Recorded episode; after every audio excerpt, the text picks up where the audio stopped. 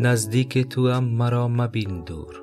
نزدیک تو هم مرا مبین دور. پهلوی منی مباش مهجور.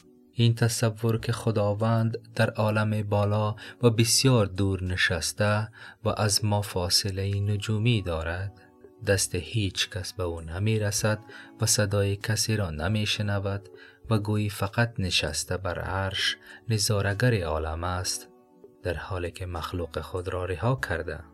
از نظر ادیان ابراهیمی از بیخوبان تصور غلط است. در قرآن به صراحت گفته شده است. ما انسان را آفریدیم و وسوسه های نفس او را می دانیم و ما با او از رگ قلبش نزدیک تریم مولانا نیز خداوند را بسیار نزدیک به انسان می داند و به ما می گوید که دلیل بر محجور بودن نیست و نباید غمگین و ناامید باشیم.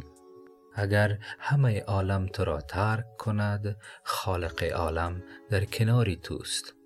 پس شاد باش. و السلام